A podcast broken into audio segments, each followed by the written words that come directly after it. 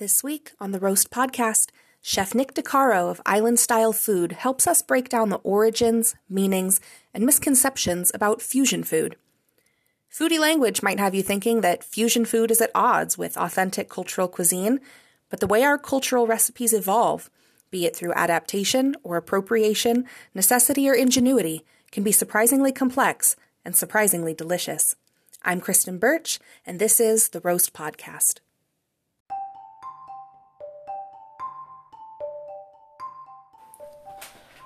The Roast is brought to you by the Whitworth University Master of Arts in Administrative and Nonprofit Leadership, preparing leaders, educators, and organizers for a better future. Attend classes in the evening and complete your degree in two years. Discover more at www.whitworth.edu.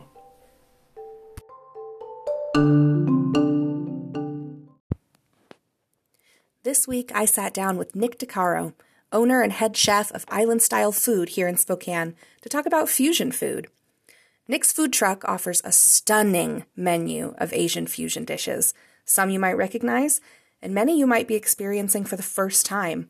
They all come from Nick's rich history and experience with food as a multi ethnic chef who learned to cook using the recipes and cultural traditions of what he calls his fusion family. So, I'm actually half Italian, which most people don't know. My last name's DeCaro. Uh, my mom's uh, maiden name is San Nicolas, and it's a really big name on the island of Guam. Um, I am quarter Filipino and quarter Chamorro. It's like the tribe on Guam, and then half Italian. I actually grew up in a huge Italian restaurant that my parents started. Uh, it was about 10,000 square feet, pizzeria, deli, gift shop, bakery, lounge, just the whole works. So the food industry has kind of always been in my blood. Uh, I've always had a appreciation for food and a love for food. I played a lot growing up in it, cooking and watching other people cook, and just always had interest. Um, not knowing that eventually I'd be doing my own thing. When did you first start cooking? Very early teens. I mean, I would help my mom with different things in the kitchen. Never really baking, more just cooking. But I'd start to play around on my own because I had, you know, a huge walk-in cooler that was like a grocery store and a huge walk-in freezer. So I had access where most kids don't. So I got to pick and choose whatever I wanted and just play. And so it was really neat to be able to have that experience where I can go shopping 10 feet away and then go make whatever I want. Where did you find the ingredients you needed for your family recipes? I'm 41, so I have been around since before internet and before cell phones, where now you can find anything. Uh, when we had our Italian restaurant, we had to drive to Seattle once a month and up to Canada to get Italian products. The same still holds true for a lot of Asian products. Even though there's Asian markets here, when you're looking for specific items, it's very difficult. So I still am going to Seattle again, um, as, as there's a lot more Asian distributors there. So it was difficult both times. Um, for me, most ingredients were already at home from my mom personally on you know the Asian side, and the restaurant I could get whatever I wanted from the Italian side. So. And now you have a food truck where you serve Asian fusion food. Where does the inspiration for those recipes come from?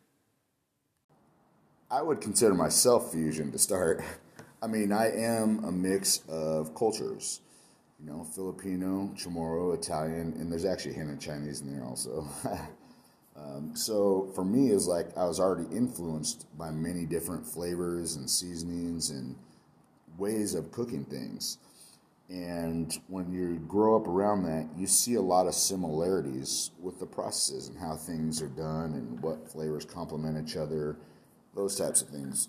So for me, fusion isn't necessarily about the culture in itself, it's about the flavor profiles and how they can connect and complement each other. And a lot of the recipes that are traditional cultural recipes that people have on the Philippines or people have on Italy, they're so different from each other in the sense that it's the resources that are available, mm. right? So our resources here in the United States are obviously a little better than a lot of countries because we're spoiled and we have access to a lot more. So there's a lot of distribution of it. So while I might have to drive to Seattle to get some products, I have that availability. People in the Philippines, they can't go to Italy and just pick up stuff because they want to make Italian food. Coincidentally, our previous episode was about spam, and specifically the recipes that developed during times of scarcity, when spam was a widely available ingredient, distributed in care packages by the United States. And these were not, at the time, considered high end foods, but they kind of worked their way into being an integral part of recipes that we now associate with those cultures. So, being a spam lover and the background that I have and growing up with it, um, I obviously have a lot of cousins and family still in the Philippines and on Guam, and a lot of people that follow us at the food truck and that I follow back, and a lot of different mixed cultures that know have appreciation for spam. A lot of them, and that's when they said they knew there was a pandemic when they couldn't find spam at the stores. so it's interesting you talk about spam. Um, spam musubi is very popular in Hawaii. And that is a perfect example of what fusion food is. Most people, when they think of spam musubi, they think of it being Hawaiian. Musubi is actually a Japanese word. You know, it's it's uh, a rice ball with fermented vegetables or meat inside of it with furikake, which is like a seasoning on the outside. Um, and then, of course, spam is American sent for the soldiers. So when you start putting these things together, you have Musubi, which is fusion, and you know taken over by the Hawaiians as their their one of their uh, popular items. Uh, I love it myself. We do have it on our truck. We also make it with red rice, which is from Guam, and people really tend to love it. So even though it's a familiar food item for a lot of people, your recipe probably catches a lot of them off guard when they try it for the first time. Um, I think that that plays a lot into the way people think, right? If you think something's bad, it's going to be bad to you. If you think something's good, it's going to be good to you. It's all about, you know, how people view things. Spam is a great example of fusion food that's born out of necessity based on what's available to you at the time and adapting recipes because you have to. But being privileged, as we are in the United States, and having more abundant access to ingredients, how is the process different when developing a recipe purely for the creativity and innovation of it? So I'm actually an artist and have an artist background, um, double majoring in art administration and three dimensional art. Started off as a painter. And fusion food for me and traditional foods are a lot like art. So if you have a classroom that's full of students and you say, paint this pot, every single student could have the same brush, the same paints, and it's all going to be different. The same holds true, like if you have a traditional food item. Let's say um, pancit. That's the Filipino um, noodle dish. Well, there's a million different ways we could give everybody the exact same ingredients. You can even give them measuring cups and scales, and it's still going to taste different. So, in that same sense, I think that uh, it's a matter of, for me, like I said, not necessarily I'm mixing this culture with this culture. It's that I'm bringing together this flavor from this flavor that happen to come from these cultures. And I try not to just randomly pick flavors that are from somewhere and say, oh, I should try and do something with this. I try and most things I've already tried. and that's when I, I taste something and I say, wow, that's really good and then I think about the other flavors that I'm familiar with and how they could pair with it. So I don't necessarily have an end goal in mind, just like sometimes with my art. Do you ever surprise yourself with uh, an accidental masterpiece? Right now, we actually have spam or tem- or tofu tempura tacos. So these tacos are created with uh, which is a chamorro tortilla that was Spanish influenced. We actually, um, it has uh, coconut flavors in it. We actually switched it to completely vegan coconut milk to have that availability for people. Then we do your choice of the tempura. We do a um, sweet pickled daikon, carrot relish, cilantro, and a habanero orange zest sauce on it. So when you break it down, you have the Spanish influence, you have chamorro, you have the American spam, you have the Japanese tempura, you have Vietnamese pickled daikon carrot rush. I mean, there's just this huge thing that comes together, and the flavor profiles just work. It works amazing, and it's been very popular. It's supposed to be a one-time thing we were just trying, and, and we've been going on four or five weeks now. When you combine so many different regional elements like that, what is the response that you get from other chefs in the local Asian food scene? Well, I haven't really had any negative responses. I've had people hesitant to try certain things because they're used to the way mom cooks, and I'm definitely not trying to compare with mom because mom always cooks the best. But once people try my food, they're always pleasantly surprised or amazed with some of the things that I've come up with.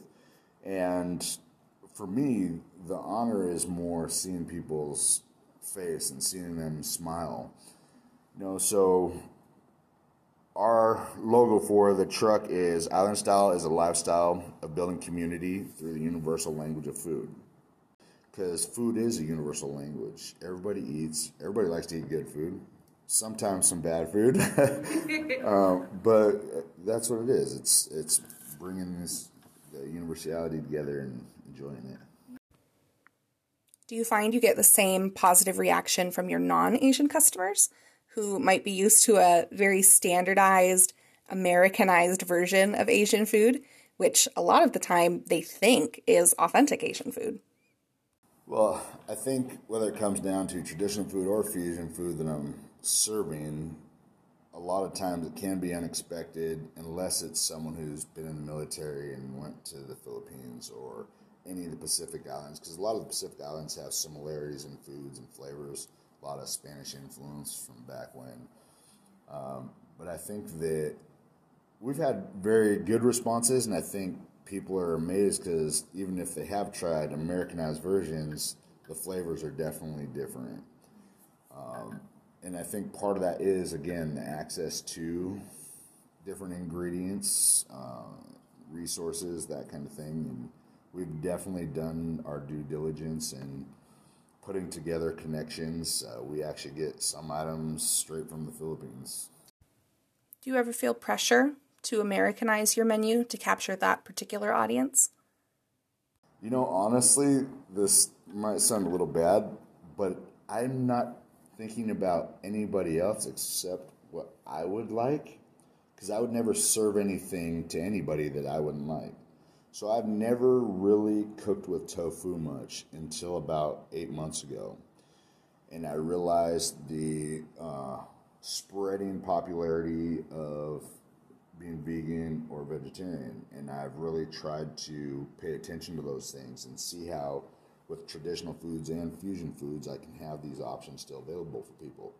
You know, there's so many things gluten free, diabetic, you know, it's it's hard to appeal to such a massive audience, but it's nice to at least have some options so that families can come and enjoy whatever. And it makes sense that people would seek out fusion foods if they have some kind of dietary restriction because they're looking for adaptations and unique twists on recipes. And fusion food seems like a style that can adapt really quickly to those needs. But who would you say is your target demographic? Our biggest demographic that we actually hit is female population. 25 to 35 is one bracket, and then 35 to 45 is the next bracket. We do have ranges from babies all the way up to you know grandparents, but that seems to be where our biggest following is, and we get the most attention. Well, I fall in that bracket, and you certainly have my attention. it's clear that people really love what you do, and I wonder when you create recipes at the intersection of multiple cultural traditions, do you ever question how those changes to recipes impact the cultures that they come from? For me, it's if I'm sharing that knowledge and I almost, not that I'm obligated, but feel the sense of pride to be able to share all these different cultures. I don't necessarily think that it's taken away from any culture or it's offending any culture. If anything, I think it's you know putting it on a pedestal. Like you have some great things. You guys are amazing. Like I love it. I want to use it because it's so good. Um, so for me, it's more of an honor thing than it is a negative thing. I'm glad you feel that way because that means I get to enjoy a lot of diverse menus and I benefit from that directly as the consumer.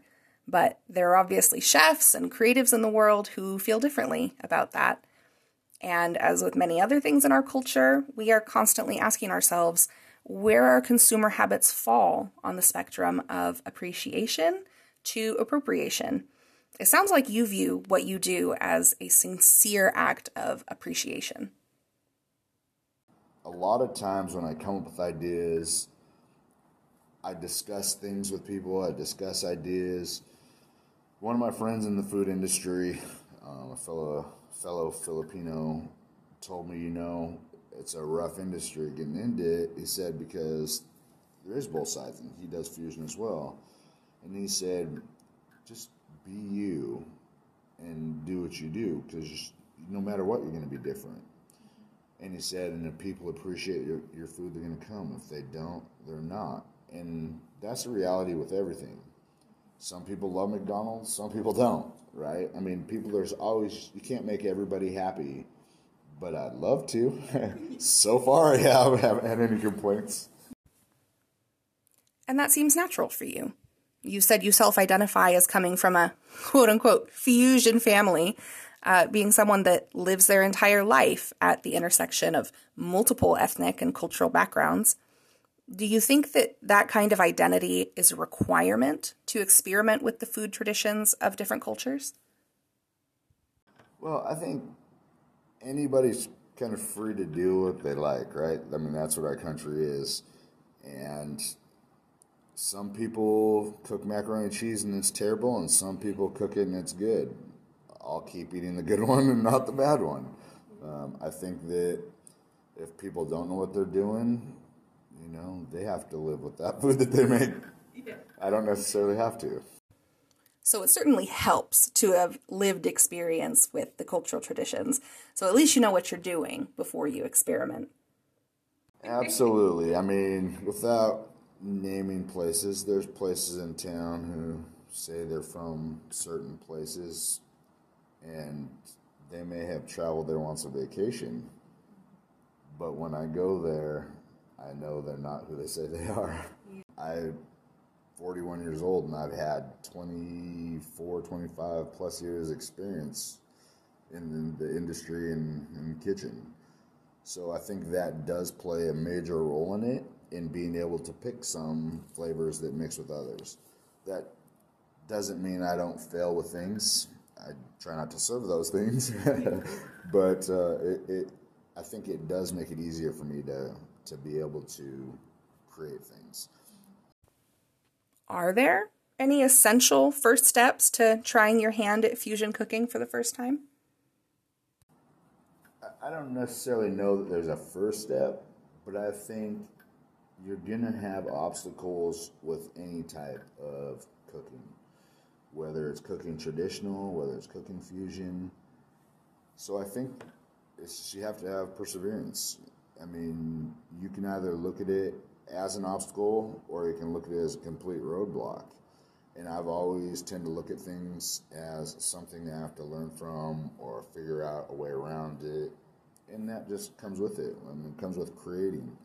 I mean, anything you create, you're going to have some issues, and you know, it's a matter of how can I make those issues better. Um, one of my art teachers a long time ago told me all artists make mistakes, especially the good ones, but the good ones learn how to cover up their mistakes. So I hold that in life in general. I think that's a great philosophy for art, food, and life. And we really appreciate you sharing your story with us today, Nick. You can find Nick's food truck, Island Style Food, on Facebook and at islandstylefood.com. I'm Kristin Bertsch, and this has been the Roast Podcast.